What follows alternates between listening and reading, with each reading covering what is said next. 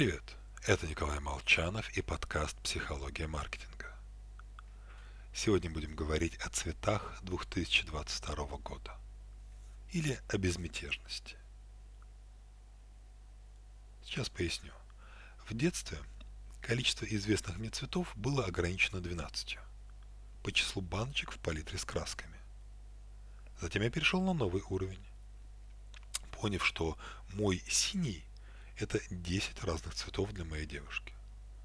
Но маркетинг поднял уровень сложности на следующую высоту, совместив восприятие цвета с эмоциями.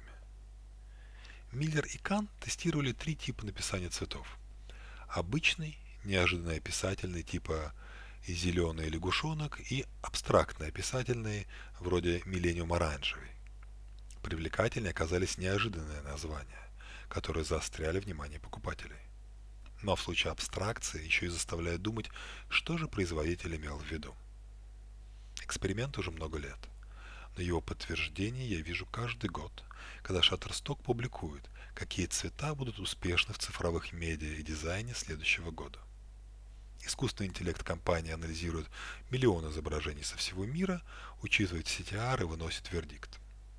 Так вот, главные цвета нынешнего 2022 года – умиротворяющий коралловый, бархатный фиолетовый и спокойный розовый.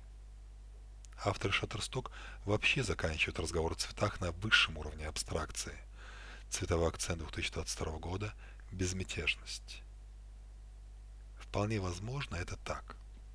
Однако я настойчиво рекомендую избегать подобных слов, ставив задачу среднестатистическому рекламному агентству.